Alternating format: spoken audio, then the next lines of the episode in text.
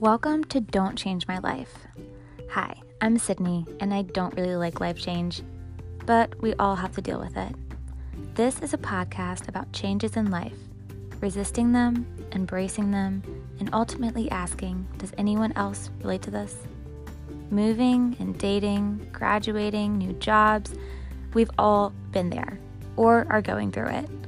Hopefully, this podcast will feel like a conversation that you're a part of between me and my friends and family. And we're just sitting across the table from each other with a coffee, talking about changes in life and how to deal with them. Join me. My former roommate Katie joins me to talk about moving across the world after graduation. Even though we talk about her huge move to China, we go off on about 20 different tangents, and it's actually really good. I personally took so much away from this conversation.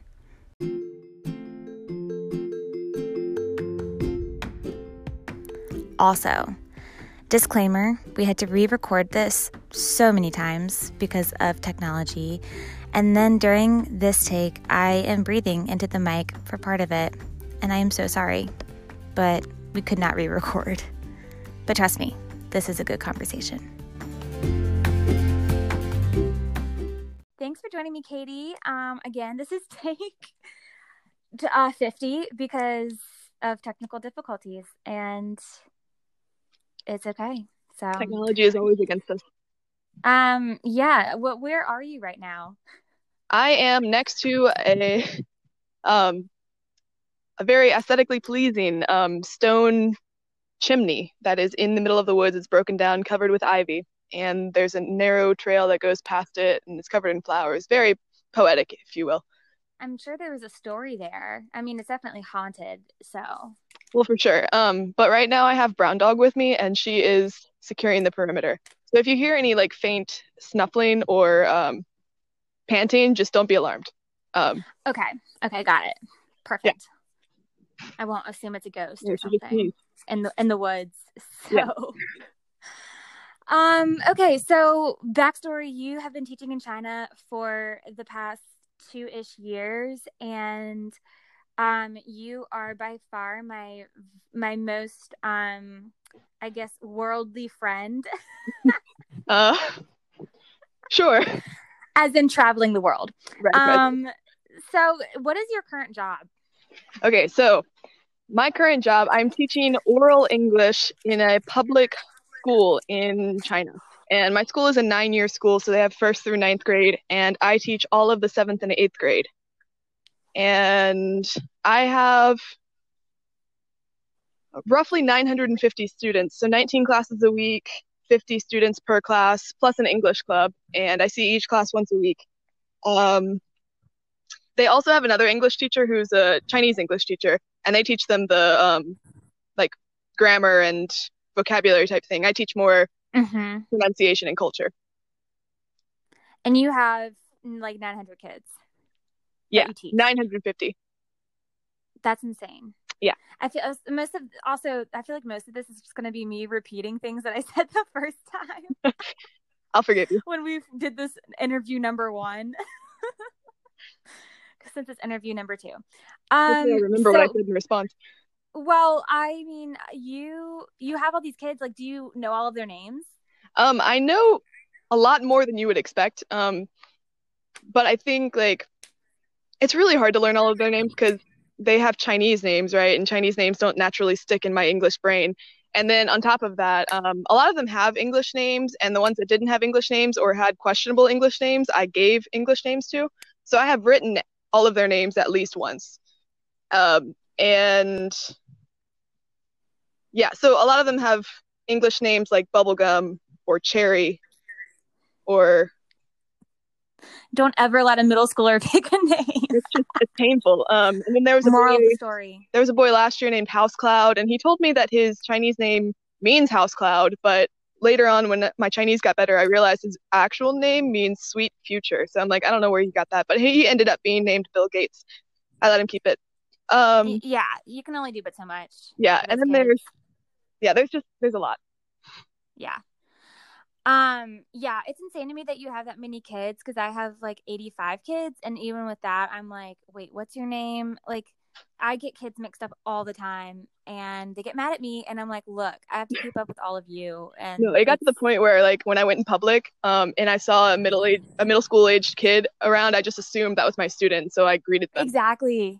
Yeah. Yeah. When I'm like in the area that I teach, if I see like a kid that looks like he's there in middle school, I'm like, uh, yeah. I mean, I don't know who you are, but like you definitely know who I am. And yeah. Yeah. The mall next to my So- school, I'm like 100% of these are my students. So, Right. Yeah. I just try to avoid common areas where middle school kids would go. um, all right. So what sparked your interest in China and ultimately learning Chinese because you have to kind of learn Chinese a little bit before you go. um, so I had no interest in China until I went to China the first time. So I went for about a week, like over spring break, junior year of college. And some friends of mine were just like, "Hey, do you want to go to China over spring break?" And I was like, "I mean, I guess." So I went with them. And um, the jet lag was horrible, and that's actually what Yeah. my serious coffee addiction. But um, yeah, then we just kind of wandered around that week, and none of us knew any Chinese, and it was kind of a disaster, and it's a miracle we were all, we all lived through that. Um, but yeah, when I got back, I um, started hanging out more with international students, and um, through like hanging out with them and becoming friends with them, a lot of them would ask me questions about English, and I was a math major, like I don't know this stuff, but I would make up an answer on the spot, and usually I was right. So I was like, and then That kind of- just sounds like teaching. um, so that's my actual job now, making up things on the fly. But um, I realized I really enjoyed trying to figure out how to explain English because it makes no sense at all, and um, most of it like I've never thought about before. So it's a it's a fun experiment for my brain, I guess, to try to figure these Yeah. things out. Um, so I Yeah. realized I really enjoyed t- teaching English, and through a long series of complicated events, I ended up going back to the same city in China that I visited the first time. Yeah. And I mean, to be fair, you also ha- already kind of had an interest in languages anyways because you were learning like Russian and and things and Yeah. you're extremely intelligent. So uh, I don't know about that, but um, I do p- tend to pick up languages easily. They just stick in my brain really well. Um, but if you ask me to speak Russian now, like it all comes out as Chinese. It's it's all in the foreign category of my brain. Um, but yeah, I remember when I was little, um, my friends and I on the bus would like swap Spanish words, and we thought we were the coolest thing ever because Spanish words were so hip. Um, and then like just since then, I've been nerdily learning lots of languages. My earliest fear was of being illiterate, and which tells you how nerdy I am to begin with, because I remember having this fear at like age three. I would see these um, commercials for, um, you know, that reading software that they were advertising in the late. Wait, it was like Sylvan? Not Yeah, yeah, yeah, Sylvan. Um It was no, no, but it was like the weird monster, like the I know what you're talking about. It was I don't remember the like- exact brand, but like I saw these commercials and I was like, at age three, I was like, Mother, how come I can't read yet? She's like, You'll you'll get there, and I was just distraught. I, I don't know how to gather information in this world right Yeah, now. I was like, I will-. I cannot live as a real person and not be able to read. But anyway, my um, I mean, but yeah, imagine being illiterate. Like you, how like you're Yeah. so trapped. And I mean, yeah, I don't have to trapped, imagine it 'cause, right? Like- like when I went to China the first time, I experienced it. Like my my childhood fear was realized, and that's when I started Right. really learning Chinese. I mean, freedom, real freedom is being literate. Like it's you, you you're really never heard that you're before, like it reliant. nice. You're reliant on other people to. You're like you have to trust other people. I guess if you can't like Yeah. read stuff and make decisions on your own. So And I guess like the countries Yeah. I had been to before, I could always speak the language, and I was usually the one translating for the rest of the people because I went to countries that spoke Spanish and Russian, and I was fine. But yeah, going to Well, you China, you can't figure out a sound little things bit. out. Yeah. Yeah. Um yeah, so you you got to Chinese through a series of events. Um and I mean, since like I was your roommate, I kind of witnessed some of those things, but what were some major or not major, but just what were some obstacles for you just getting to China in the first place? Because you decided to to start teaching in China and then you had to kind of like get the money and logistically like plan out all the stuff and then like you know tell people close to you that like I'm going to China for at least a year and Yeah, all that so stuff. So when I first had the idea of going to China, I had no plan at all. And so I like set my parents down and was like, I'm moving to China. And they were like, No, you're not. um, and then like all the logistical things worked themselves out. Um, but the only thing that's been like a long term difficulty with this has been um, just my family's attitude towards me living in China has not been great. Um, especially my dad and um, to some extent my brothers, but mostly my dad. Um, they kind of have this idea that America is the greatest country and Chinese, or no, English is the greatest language. Um, and so me leaving America and learning another language not only is like a waste of time to them, it's like a betrayal of sorts. And I guess I guess that's how they think about it. That's the only way that makes sense in my brain to be like their reaction to it. But um, they're just really not about it. And home, my dad has been immediately like, "You're not going back there," and threatening to lock me in the basement. But the basement has far too many windows for that. Um, so Um, and yeah, and I, I mean, I would imagine it's hard when the people in your family aren't supporting what you want to do because then you question like, is it the right thing? Um, and I mean, have you found other support systems, even if you don't have all the support from your family? I mean, um, my family's being against it. I guess it just never really made me want to give up. I guess I've always been rebellious in that way. But um, Mm-hmm. I had a lot of friends and mentor type people who have been very supportive of me, and that has been really helpful. Yeah. Yeah, that's good. It's definitely, I mean, when you're making such a big decision like that and you, when your gut is saying to do something, it's always good to also have people saying that that is a good idea too. So that it's not just like, hey guys, I'm moving across the world. Um, bye. That's basically what I did, though. I mean, yeah, but you also were like talking to people about it. You weren't just like up and out. I mean, sure. Uh, yeah, as much as you wanted to be. I feel like I was winging most of it, but anyway. Um, right. yeah. Um, so once you got to China, because you did like a little bit of training beforehand. Yeah, so Um, um, I graduated beginning of May, and then end of May I moved to Spain and did like an English teach- teaching um, certification course in Barcelona, and then the beginning of July I moved to China. And so like once you got to China, because before you get there, I'm sure you had this romanticized idea of I'm gonna go to China, I'm gonna teach.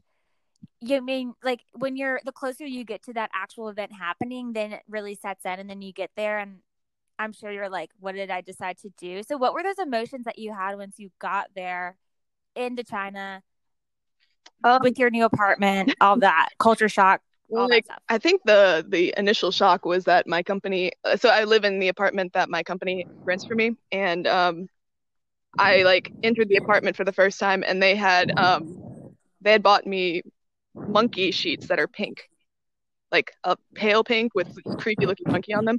Um, that was shocking. Which is just so creepy. It's just Yeah. like ah. Is like, this my jet lag or is real? sheets with this creepy looking monkey on it. Anyway, um, so that was shocking, but um, yeah. So I think the transition from like leaving Barcelona was harder than I expected it to be, and then coming to China from Barcelona, like Barcelona in June, this beautiful uh, Mediterranean city, um, nice breeze, blue skies, sunny days, all of that. Coming to China in July, China in July is like you you think about going outside and every part of you is sweaty. And Yeah, I mean, from Um, what you described, it was just pretty like, yeah, like Yeah, I want to, mosquitoes I want to say hot and heavy, but just humid and hot and heavy in regards No, to the humidity. it was like over 100 degrees for the first month I was there. And um Gosh. and it was so humid. Like hum from Central Virginia, like you you think that you know humidity, but you don't. Not until um but the other thing was the mosquitoes. The mosquitoes are tiny in China and like you can't even hit them. You don't see them coming. Like in in America, you see them. You know. right. there. And so you get there and you're just immediately like sweaty and like uncomfortable and the Yeah, pollution the is pollution was so bad. Like I couldn't I like when I arrived, the sky was gray and it stayed gray for a solid week, and I just started to think like, will I ever see the the blue sky again? Like, does that exist in China? I but would came imagine it felt like you were like in a dirty bubble. Yeah. Uh, kind of. But know. um, as I figured out like how to get around the city and started making friends and stuff, it got a lot better. But yeah. the initial was I want to go back to Barcelona. It's weird that I didn't really miss America as much as I thought I would. That is interesting because yeah, you saying that you miss Barcelona specifically, which I mean, I've never been, but I would imagine it would be a really interesting place to go. And then I just felt Um, like I had built up a lot of community in Barcelona and was leaving like as it was starting, you know? okay, yeah, yeah, Yeah. So once you got to China, how did you find community? Um, so I moved to the city thinking that I had connections there, and then it turned out that I did not. And the few people that I had met during the week long thing when I was there, um, they were all students at the university, and so um, one had graduated and moved to Australia, and then the rest of them weren't there because it was the summer and they lived in other cities. So they would be back in the fall. So when you say that you had connections and then you didn't, like people said, "Oh, we'll we'll we'll meet up when you get here," and then they just like didn't reach out to you or anything. Well, um, people I knew here said that they knew people there, but then the people there weren't there.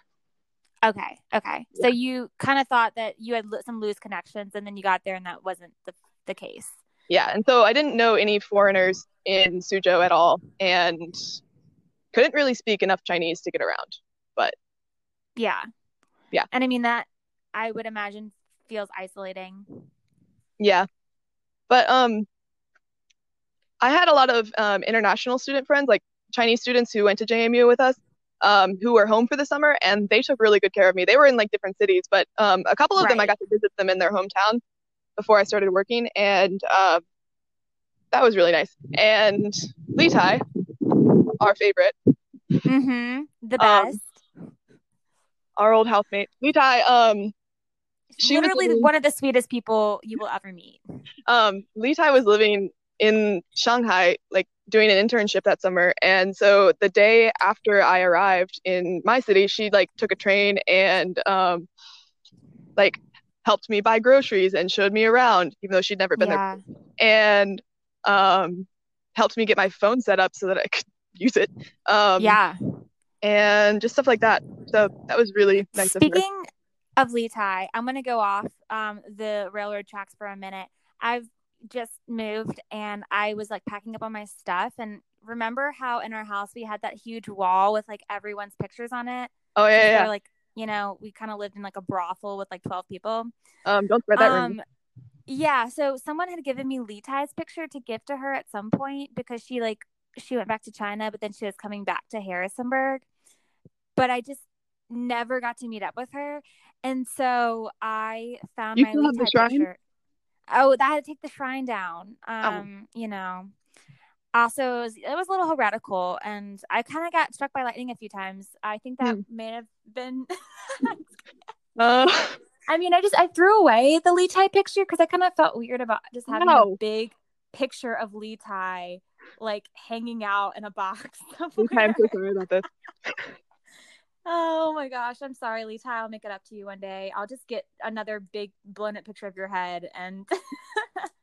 I mean, to be Um, fair, I was kind of weirded out by my own big picture too, because I was like, "Oh, geez, this is a big picture of me." Yeah, I think we gave mine to my grandmother, and every time I see it, it shocks me a little bit. I'm just like, ah, that's a big picture. Anyways, that was my side story. um, so once you got into China, you fa- initially you found community, kind of. Well, you found connections at least through people that you had already known.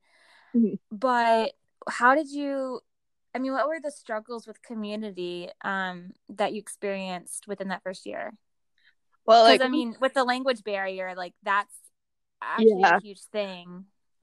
um, so once school started and I had a regular schedule, um, I like I was working at a public school. I was actually the first year I was working at two public schools. Um, one was I was there for three days, and the other was two days. Um, and the school I was at for three days a week, I was the only foreigner in the entire school, and um, it was a huge school. Well, yeah, huge in our standards, but not Chinese standards. Like my other my other schools have been much bigger, but um, mm-hmm. Yeah. So I was the only foreigner, and um, there were some people who said that they could speak English, but um, probably like um when Americans say that they can speak Spanish, and then yeah, yeah, it's very much like that because they're say like they study English know, very much like the way we study Spanish, um, except yeah. they do it longer. Um, yeah, so the first school there were a couple people who could kind of speak English. The second school um, is a much bigger school, and there was a foreign guy who was there. More on him in a second.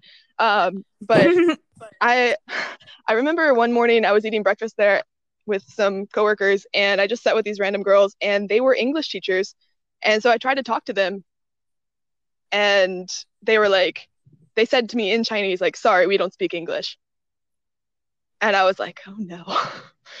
um, I mean, that kind of rejection, I'm, I just can't imagine. But it makes me think of like, um, when, when uh, like in high school when you had foreign exchange students come into your school I I would imagine that's how they felt too. Yeah.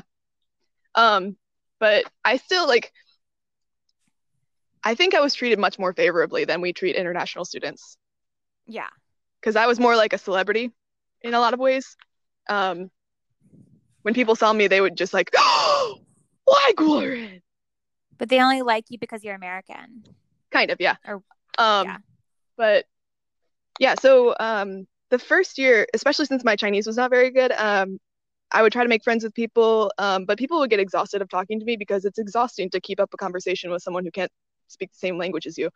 Um, right. And it couldn't like have any depth to it because how much depth can you have when you can only say, 我叫 Kong? It just there's which means my surname is Kong or my my name is Kong. Mm-hmm. Anyway, delete that part. um, Yes, ma'am. um, but like, how much depth can you have when uh you can only say when you can't really say much in Chinese, right? And yeah. yeah, I mean, it's like when you're learning Spanish, and it's like, oh, I can ask where the bathroom is, and like Hola, order food. Yeah, but I can't tell somebody like I'm sad or, yeah. you know. Yeah. so like yeah. these are my personal problems. these exactly. are my joys and my sorrows. Like you can't talk that way when you're beginning a language. Um, and so it got exhausting for my coworkers to hang out with me. And I was hanging out with a lot of people most of the time. Like every night I was hanging out with someone. And it was just exhausting because they got tired of me. And then um, a lot of them just started ignoring me after that.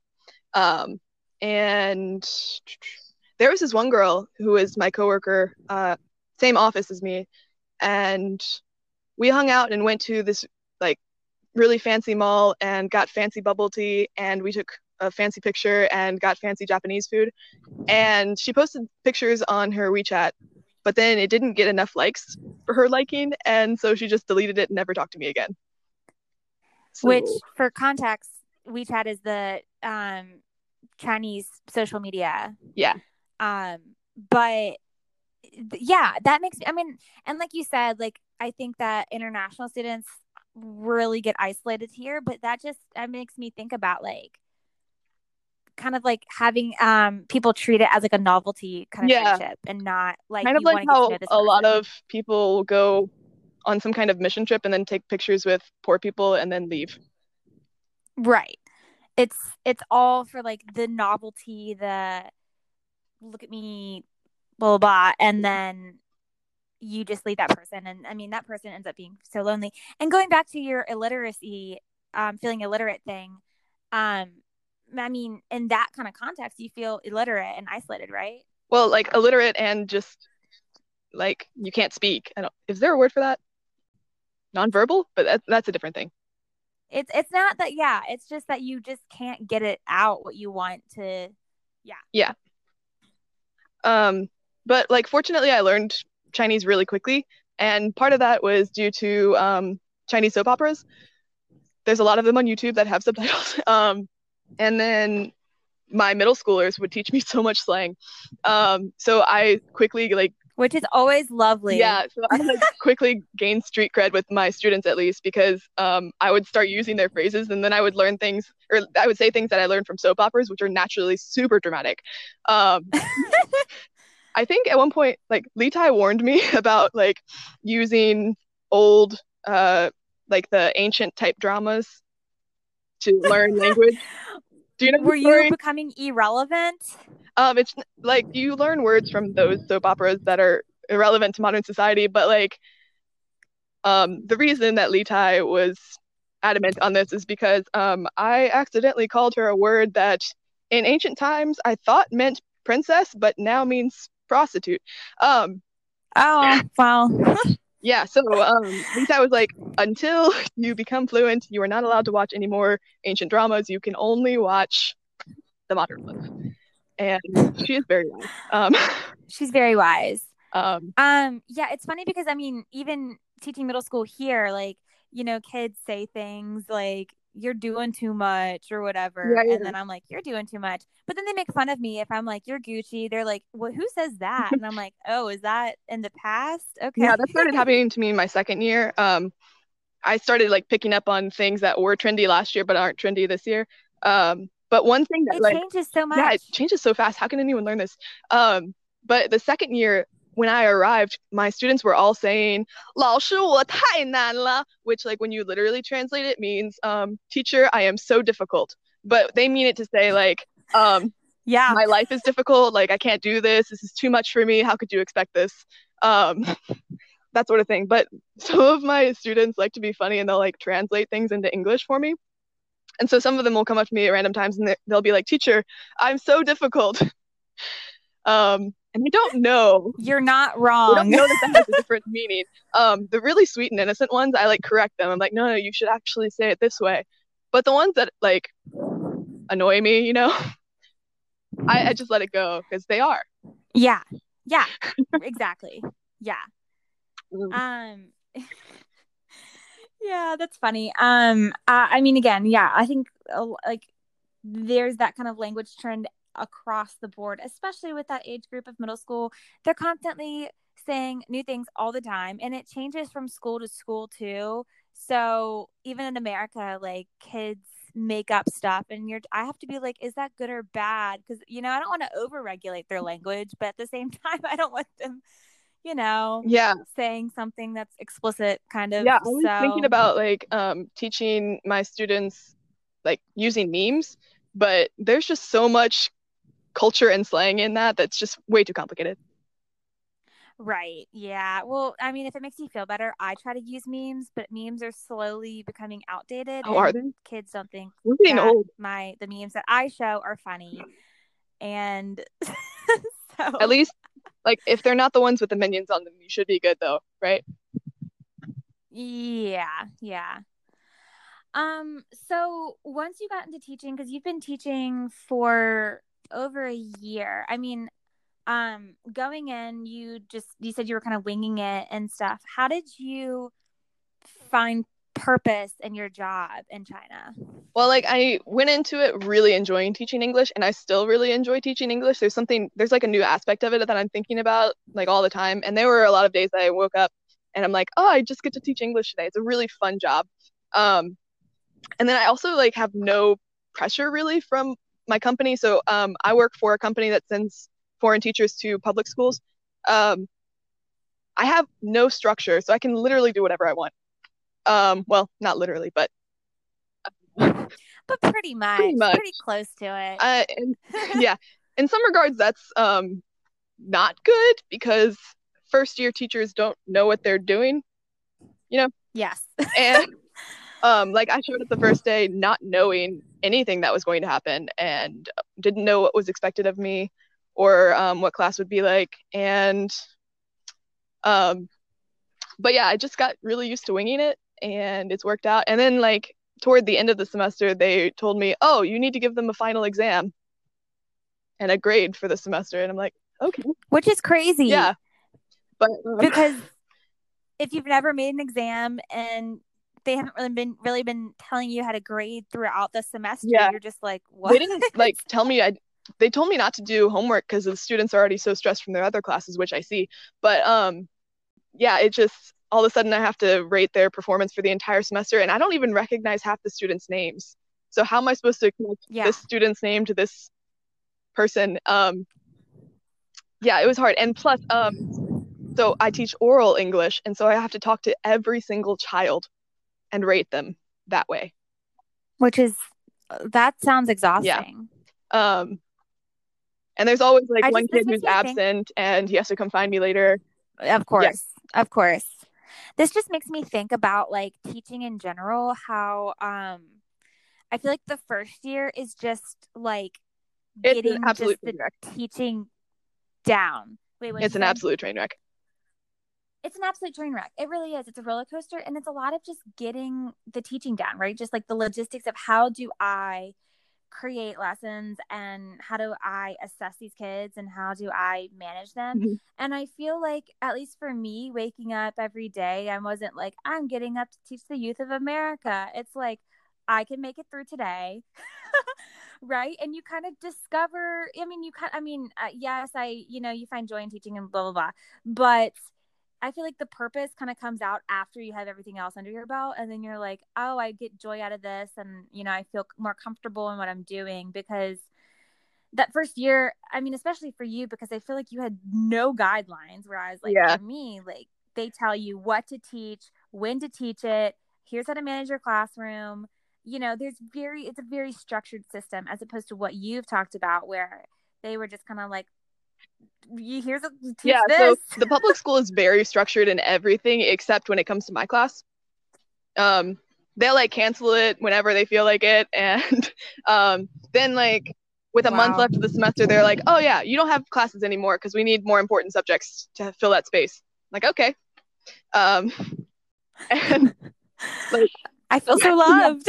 and it was weird like seeing my coworkers like having a normal conversation with them and just like being friends and then hearing them while they were teaching because a couple of them um most of them wouldn't let me watch their classes but a couple of them I got to see their teaching style and just like there's this complete change in their personality they suddenly become very fearsome and I'm a little bit afraid oh wow. um they use a different voice altogether and it's just terrifying um yeah. that's not all of them but a couple Right.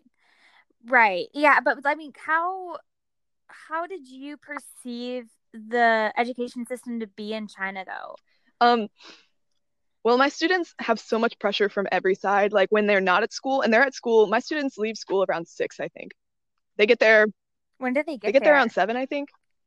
So they're in school the entire day. And then um, when they get home and during the weekends, they are taking lessons and doing various performances and that sort of thing. They don't really don't have free time.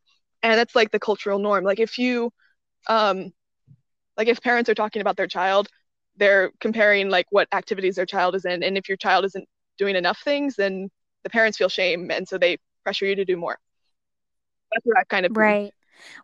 But um Which is you you kind of see that in America, but nef- definitely not to the scale that you've talked about it because you know there is like the pressure especially in, in certain school systems and certain areas of the US to succeed and stuff but then you know those are typically higher income areas and then lower income areas it's that it's just not valued so there's a definite difference where as like what you've talked about i mean i don't know if the socioeconomic I mean status has to deal with. the students that I teach are all very rich, board. especially like this current year. My students are extremely Yeah. wealthy.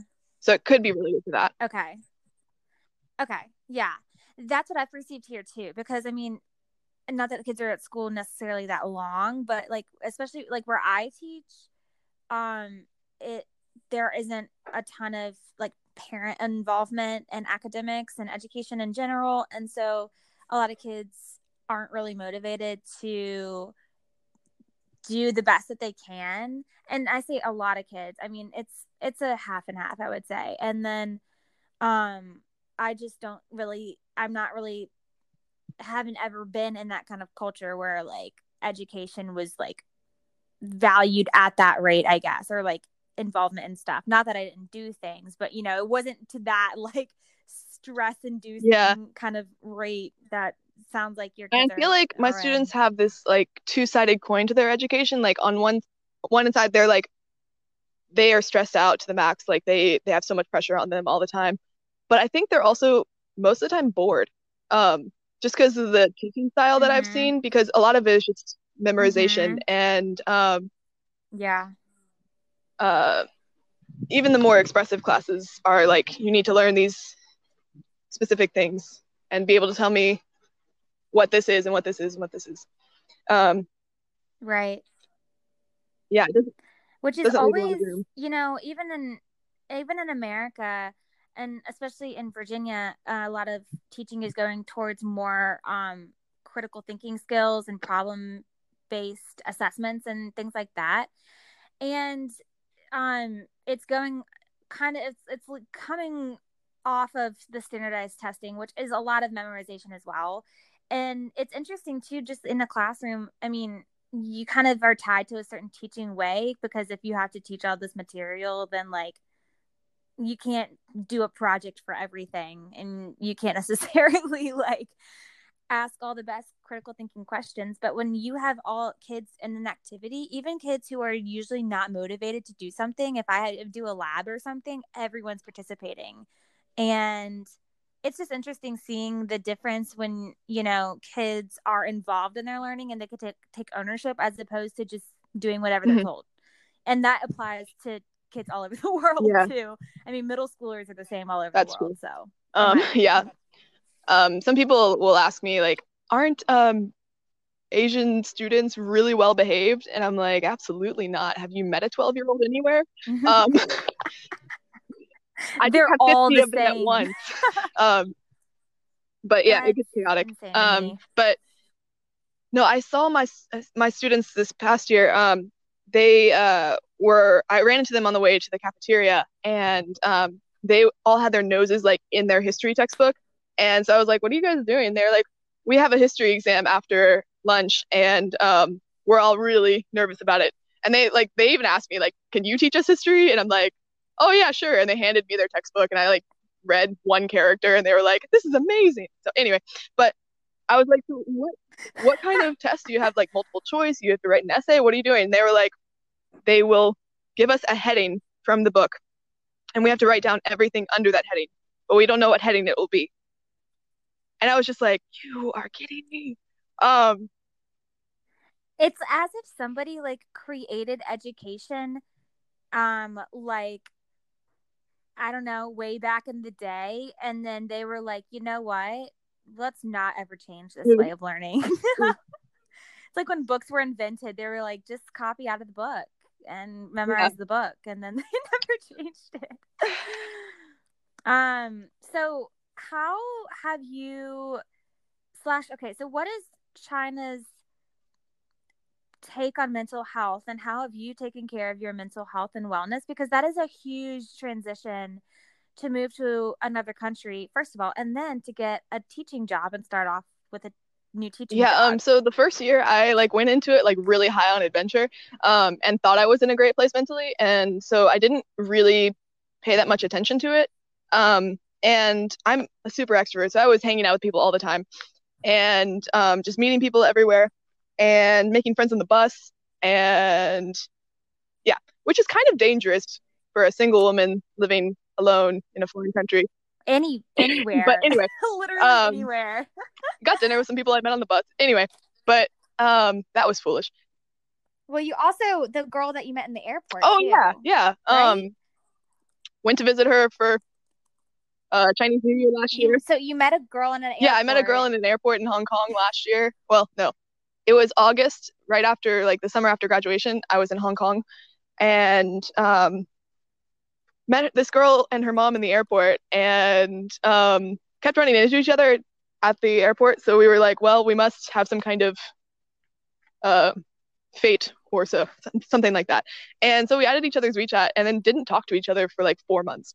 And then um, I posted a picture at some point, like early January, I think, and she commented on it, was like, "How's your life going?" And so like I messaged her back and we became friends. And then um, like two weeks later, she was like, "You want to come visit my family for Chinese New Year?" Like, oh yeah, sure. She lived like a five-hour train ride from where I was living in my city, but went to visit her. The entire time, I was like, maybe this is a front for something. I will be trafficked. And I was so nervous because you were telling me about this, and I legit was. I mean, half of me is like, okay, I, I trust Katie's intuition, but half of me is like, I think she's gonna be murdered. Yeah, like um, I actually was feeling fine about it, but know. um, I ended up having to take a plane there because the train tickets were sold out because Chinese New Year is crazy. But um, I remember getting on the plane and like as soon as I sat down, I was like, oh no, oh no, oh no, oh no. but it was fine. We're friends. There's no turning yeah. back. Yeah, you're still alive. I mean, she doesn't. She's not sketch. Me and her are like friends on yeah. Instagram or something. Followers, whatever. She's great. Um, could have died. Yeah. So, um, anyways, so how did you take care of your mental okay. health? To go yeah. um. So. But... First semester, I didn't really do anything. Second semester, um, the beginning of it, I just was really, really dizzy, and I had had problems with dizziness before that, but it was like I was dizzy all the time, and um, I was going to work, but like in between my classes, I would just sit at my desk with my head down. And when I left, uh, I could like fake it for class mostly. Like there were a couple times I had to sit down, but um, then I would leave school and yeah. just immediately go to sleep at like four or five. And so um, during that, I like became really isolated because I didn't I didn't have energy to reach out to anyone. And um, yeah, um, and then it felt like like I was talking to you a lot and some other people, and I just felt like I didn't have the energy to update you on everything. um, yeah. And so I became very, very isolated. It's really hard when you're. It's really hard when your body is essentially yeah. falling apart. And like, right? To like, you're supposed to reach out to people, and but it's that's yeah, that's hard to tell people, and then other people, you know, like I like want to obviously talk to you, but like, you know, I did. I'm not. Do, I'm not a great person to. You know, I don't like always think to reach out to people, especially because you're in China. Yeah, and like, so, I think that was also yeah. coupled with um, at school. I was used to um, having good conversations with my coworkers, but the second semester they were already tired of me, so um, that was hard too. Um, yeah. yeah. The good thing about the second semester though was that I moved out of the office at my second school um, I moved out of the office with the creepy other foreign guy. Um, oh, we haven't talked about him yet. Okay, so I think the reason there are no real standards for what I should be as an English teacher is because of teachers like him. Um, I think most of the teachers, like the foreign teachers in China, are creepy white men who have an Asian fetish and should not be around children in any capacity which is just and would not have oh jobs oh were they in their home countries. Um, yeah, he creeped me out so much. Yeah. Um, I actually he tried to move into my apartment. Like he he lived in my apartment for about a month, and then I told my company I was like, let's not do that ever again. And then a couple months later, they tried to move him back into my apartment, and I remember when I got that message, I was on my way to my Chinese lesson because at the time I had a really sassy Chinese man teaching me at Starbucks, and I was like walking there, it. and um, he's he's hilarious. Like I wish he could teach me still, but he got a real job. Um, um, he I like walked to that lesson, and I was like, I just sat down. I was like, listen, I need some words to say about this man and the situation. And so like the next morning, I went to talk to my company about it, and I was like, basically like this boy is super creepy. Um, he is socially awkward. How do you say you make me uncomfortable? in Chinese. Mm-hmm. There you go. But um, I learned things like yeah, which apparently is a very impressive thing to be able to say in Chinese because it uses like an idiom. Um, but I learned that pretty early on just to describe this man. um, yeah, yeah, yeah. So coming into being an English teacher in China, they had very low expectations of me being a foreigner just because these other foreigners had set such a low standard. And so like the fact that I was in any right. way normal just was like blew their minds. And the fact that I was trying to learn Chinese.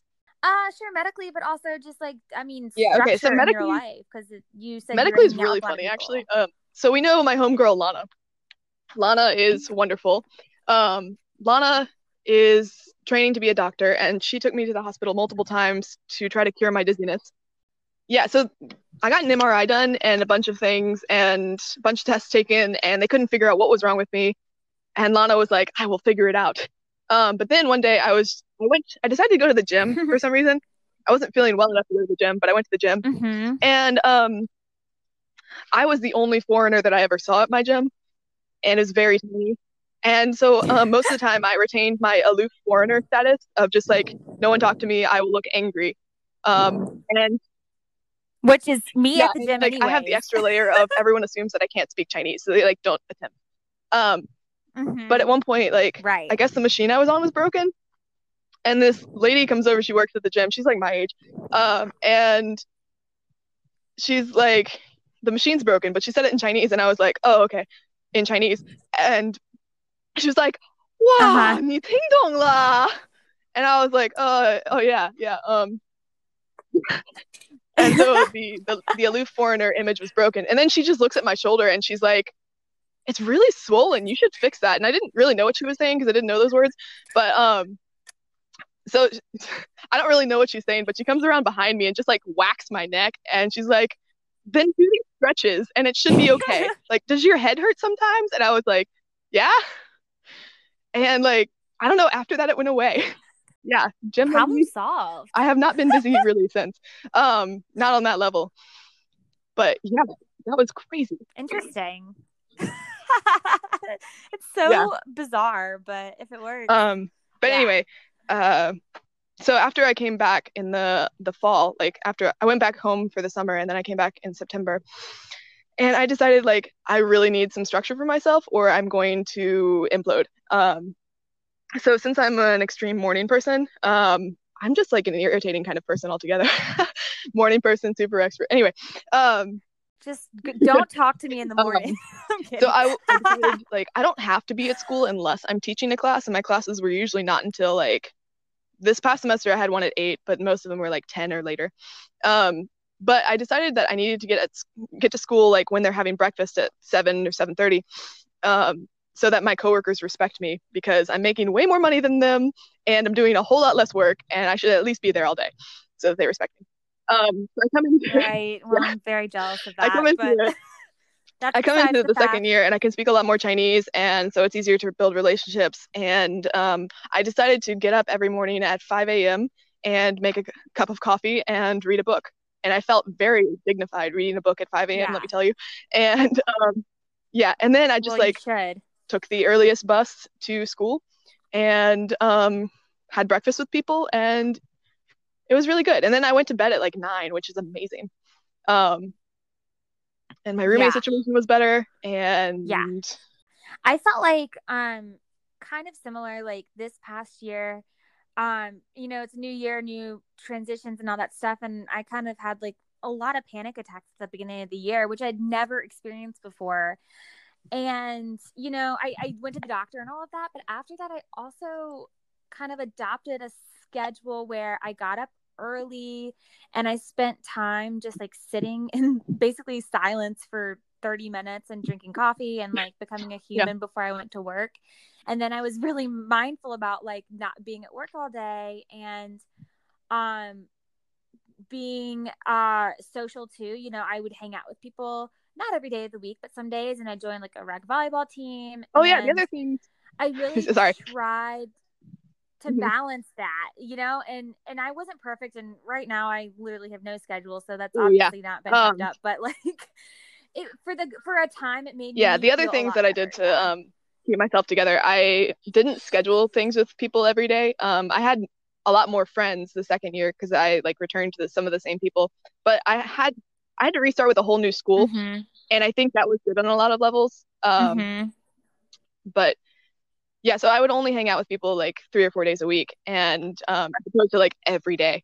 Yeah. Um, and then yeah, I also like decided to take a dance class because I had some friends who were doing that, and I was like, this this could be a fun thing, even though I have no dance skills whatsoever. Um, I also thought it would help me be humble because I also struggle with that. Um, and that was really fun. Well, yeah, that's like with the with the volleyball thing. Like I was terrible, but it was so fun, and I like made friends, and it got Yeah. my mind off of work and stuff. It's good to have So friends it, you you know, don't work with. So that was good. And I also met like a lot of foreigners Yeah. through that who have become very good friends of mine. And I think all of us are back in America now, a lot of us. So that's been cool. Um, yeah, it, you definitely learn a lot. And I mean, we have so many transitions. It's like you can't, you're not going to perfectly like be able to prepare your mind and your body. I mean, you could do the best, but there's so many things that come up in life where you're just, you know, sometimes you just crash and then you have to figure out like, okay, what's going to work for me. And I think it's really important the whole like um making sure that you have enough like balance between being social and then having alone time and that's really hard as an extrovert and especially as somebody like me who hates being like lonely and that feeling and being alone and but you do have to like force yourself to slow down and rest and sometimes rest means not Yeah. hanging out with people think- and One thing that has really like been a life lesson recently has been um not putting like all of your soul into like another person, you know? Like like not completely depending Oh, upon yeah, another that's a good person. point. Mhm. Um, because like I've made friendship into an idolatry thing a lot, an idol. That's what it is. Um, but people are never Yeah. meant to hold the weight of all of you. You know, you're too heavy for people. and no one's ever going and no one's ever going to give you ex- everything that you want either out of a friend out of a out of a you know romantic relationship And I think like when you realize I that it that too. kind of freeing and it's okay to spend time by yourself. that's interesting because i i feel like i go through phases where i feel like i'm not Mhm. being codependent you know on other people and then like recently i feel like i have and it's just been this kind of like because we're in quarantine and i don't want to feel lonely and then i put so much um on other people that like they don't need to bear the weight Yeah. of my issues you know so that's a good point like how do you i mean not not not just kind of rhetorically i'm thinking like how would one how would one deal with that and like i guess yeah you really have to think about like how am i going to not necessarily be codependent on other people because I think I think at one point like point maybe sophomore year um of college I was really like into vulnerability and it was like this is the only thing that will save us. But then like people don't respond well to you all the time and they don't give you what you need when you're vulnerable, you know? And vulnerability without boundaries is like and sometimes very bad, cross- very very bad. Yeah, exactly. Yes, Yeah. I was gonna say like emotional boundaries. I've definitely had instances where I've overshared and then like that has just it, it hasn't ended well. Like it's not that it's like, oh, that ended so badly, but it's just like I shouldn't have said that stuff. Like I shouldn't have told that person this because this person isn't necessarily the best person Right. to give me advice. And like to a lot of times I open myself up Yeah. to being like manipulated and abused by people in that way. which all goes into like Yeah. the codependency and like relying so heavily on other people to guide you in life and to Give you hope. you know satisfy your Yeah. your need to like feel known and loved and all these things and yeah that's oh my gosh i feel like i like literally am just like oh wow that's Yeah. speaking to me Okay, so right people cannot Um, fully know you and people cannot fully love you. Write that down. yeah yeah exactly exactly You don't even fully know and love you. um Just stop. even though exactly well even though like being fully known and fully loved is what people ultimately are always Yeah. Going for like that's why why this is like the whole thing we're going through in the world right like you Oh, and yeah very relevant book on friendship Yeah. idolatry that I read like in September, I think. Um, Friendish by Kelly Needham. I think that's the right name. Could be wrong, but um, probably should have Mhm. Googled that at some point in our many attempts to record this. But um, yeah, right no it's on my list and it's interesting too like oh my gosh now i'm thinking about friendships and and all these things and how we idolize them because sometimes i you know, and I love talking to people and I have really good relationships, but Mm-hmm. sometimes I like flaunt that, I guess, in a weird way. Cause like I've had people be like, oh, like so and so doesn't have that many friends. And I'm like, well, I have all these friends who care about me and we have close relationships. And then it's just like, what, Sydney, you're literally putting that on a pedestal and just saying, look at Yeah. me, look how great I am. But at the end Uh, of the day, like, what does that amount nothing. to? You know, if it's not, those people are nothing. yeah. those friendships are good, but it's just like also how you view them and how you treat them is important. And I don't really Yeah. have a good And I think that helped a lot. Like I learned about that going into my Yeah. second year. So um my first year trying to learn they're trying to become friends with all of my coworkers. I just was putting way too much of myself in that and they weren't able to handle it on any level. Um and so most of the the coworkers the coworker friends I made from my first year, most of them I didn't see my second year even though I was in the same city. Um I saw I think one of them the entire time. Yeah. A couple other ones like tried to make plans with me but then Yeah. were flaky, so um, gave up on it. But but um, the Yeah, coworker friends that I made like Sucks. But in the fall semester, um, I'm still talking to them even though I've been in, in America since January, and um, like we check in on each other. And I've only ever Mhm. really spoken to them in Chinese, and it's just amazing that we can have this friendship now. Um, and like a lot of that was yeah. it was hard at some points to become friends with them because my nature is just to want to like hang out with them all the time. But I was like, I need to step back and give them space, and maybe they won't be freaked out by me. And like, it has been much better. Right. Yeah, that's interesting too. I feel like sometimes I'm like gun ho on people and I'm just like, let's hang out and blah blah blah. And part of that has to do with the Yeah. fact that I'm like, I never want to be Same. alone. But yeah, it's like these people are normal. They don't hate you. They don't hate you. They just need to be a Yeah, stop making them into gods. and step back. exactly, exactly. That's yeah, it's Wow, I'm very enlightened in this conversation. Um, okay, so how has overall like your global perspective changed? Because I feel like the more we talk about like you moving to China and that ultimately turns into a conversation of Ugh. China versus America and a lot of things are pretty similar, you know, you learn like, oh, yeah, Mhm. but culturally they're very different. Um, so how has your just overall Well, like, perspective Um, changed of the from world? my previous like travels to other countries, um, I remember being struck by how like on the other side of the world, the sky is still blue. Like we have to modify that a little bit for China because of smog, but like, oh, fun fact. it's blue at- fact, in China, like right before I left, um, the really in color was called smog blue, and I am not over it. Um, but it's the color of the sky in China. Um, Oh, Yeah, um, so, how has your um, global even before I went to? China, I like had already realized people are people no matter where they come from or what language they speak. It's just a matter of what cultural flavor they have. Kind of sounds weird, but um, Right.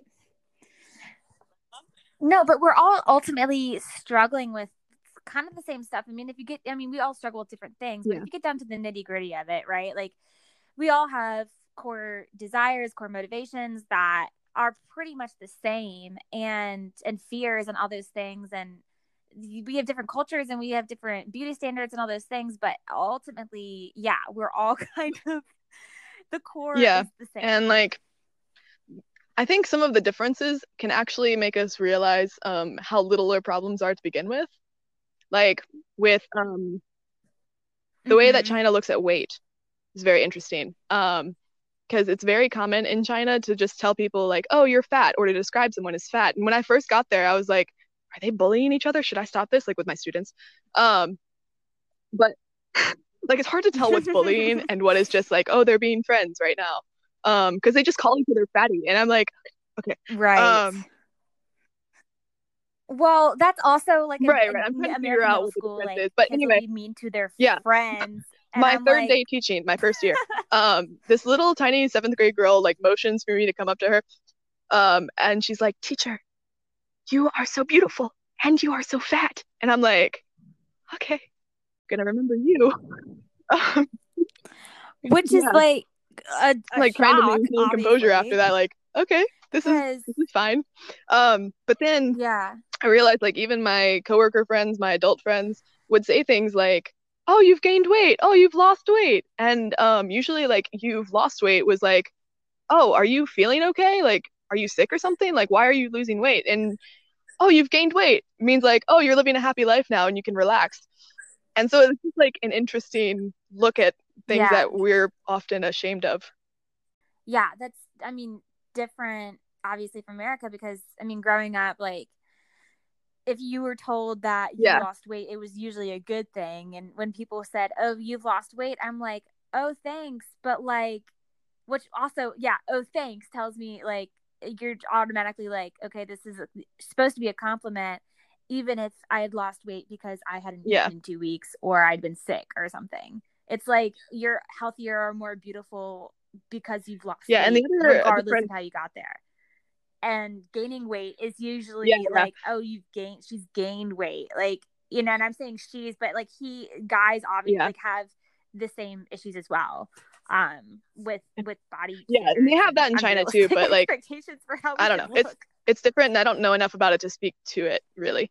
Um, but the other difference that I've noticed that like just makes me Right. really question our um ideas of things is just like the size of clothing in China. Um this is ridiculous. Like, I have a shirt from you and it's an XL, but Yeah. it's literally like a right. American. Um I have shirts everywhere small. from like extra large to 6XL in China. And like I have a sweater that's 6XL. It is too short for my arms.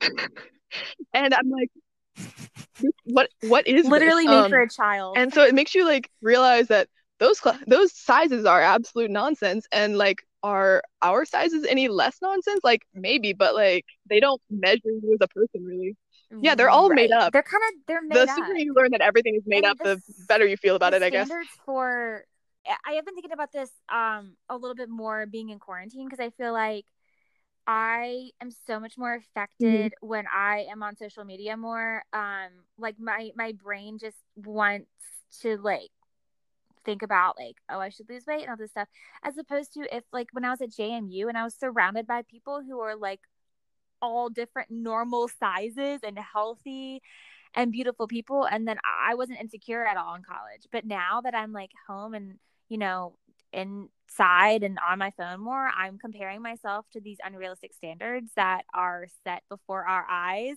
and we talk about it all the time. But mm-hmm. you're yeah, it's it's insane how t- cultures across the world will have you know yeah. non-human standards for beauty. They they might be different right? But they're still and it was also It's weird like going normal. to a mall to buy clothes and most of the time like i was the largest size but it is interesting i mean i've only been out of the country a few times but cultures are different but we all kind of have you know the same issues and the same struggles People are people. and um yeah like Mhm. people are people are people regardless of where you go yeah so on that note um we're hoping that this this one it sounds better than the Oof. first. Crossing our fingers. Yeah. Cool. Well thank you for talking um about china and you are welcome but that was not quite well. everything. It, it wasn't. It wasn't quite but it was almost there. It was like 80% uh, anyways cool. Um yeah have a good life it was nice talking to you bye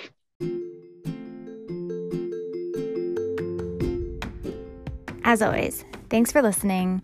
I hope you learned something. Maybe it's relatable. If not, I hope you were entertained. Have a good week.